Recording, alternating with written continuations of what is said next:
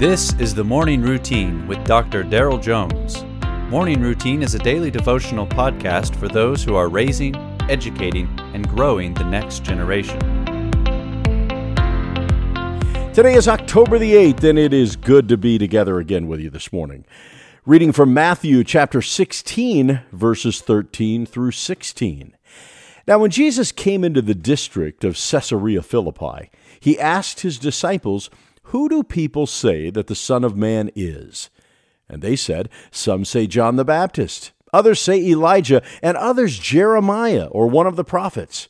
Jesus said to them, But who do you say that I am? Simon Peter replied, You are the Christ, the Son of the living God.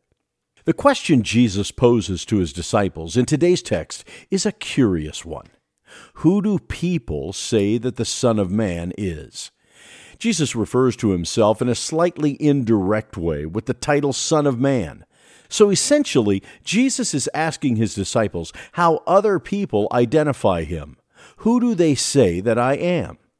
So his disciples answer. Some say John the Baptist, others say Elijah, others Jeremiah or one of the prophets. As you can imagine, some many months into his miracle working and teaching ministry, people had opinions about who Jesus was. News and rumors spread. The three options listed here were all prophetic figures, and Elijah was a figure thought to prepare the way for the Messiah, the promised Savior of the nation. Jesus then comes back to his disciples Who do you say that I am? And Simon Peter answers with words that Jesus affirms You are the Christ, the Son of the living God.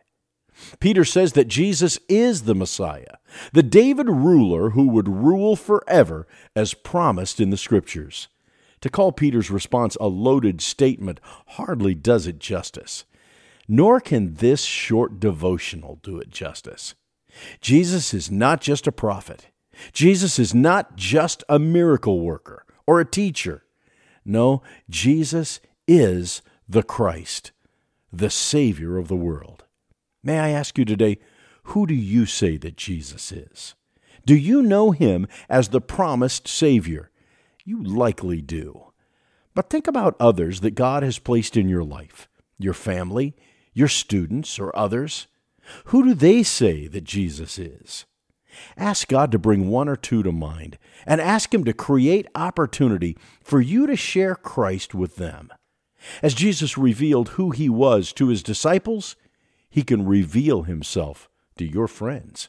And just as Jesus commissioned his disciples to share that message with others, so we can count on his Spirit to empower us to do the same. May God use you today as you go forth and make disciples. You have been listening to the Morning Routine brought to you by the Herzog Foundation hosted by its president, Dr. Daryl Jones.